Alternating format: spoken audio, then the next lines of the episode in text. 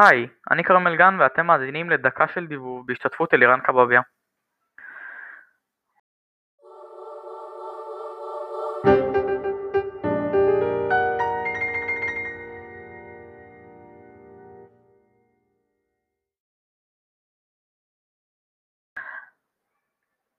אז למה בחרנו בנושא הדיבוב?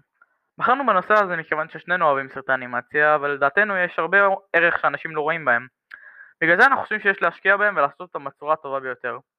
וחלק גדול מזה זה הדיבוב. לצערנו, בעיקר בישראל, מתייחסים לאנימציה ולדיבוב כשטות לילדים. בסרטים רבים מלוהקים ידוענים שאינם קשורים לתחום המשחק והדיבוב. למשל הביצוע המזוויע של רוסלן ארודינה בתור אפריל מצבי הנינג'ה שעליו לא ארחיב, אה, והמדובים שכן יש לנו לא זוכים לכבוד שמגיע להם. עד לפני מספר שנים השכר של המדובים בארץ היה נמוך בצורה משפילה, ולמרות שהמצב השתפר זה עדיין לא לגמרי מספיק.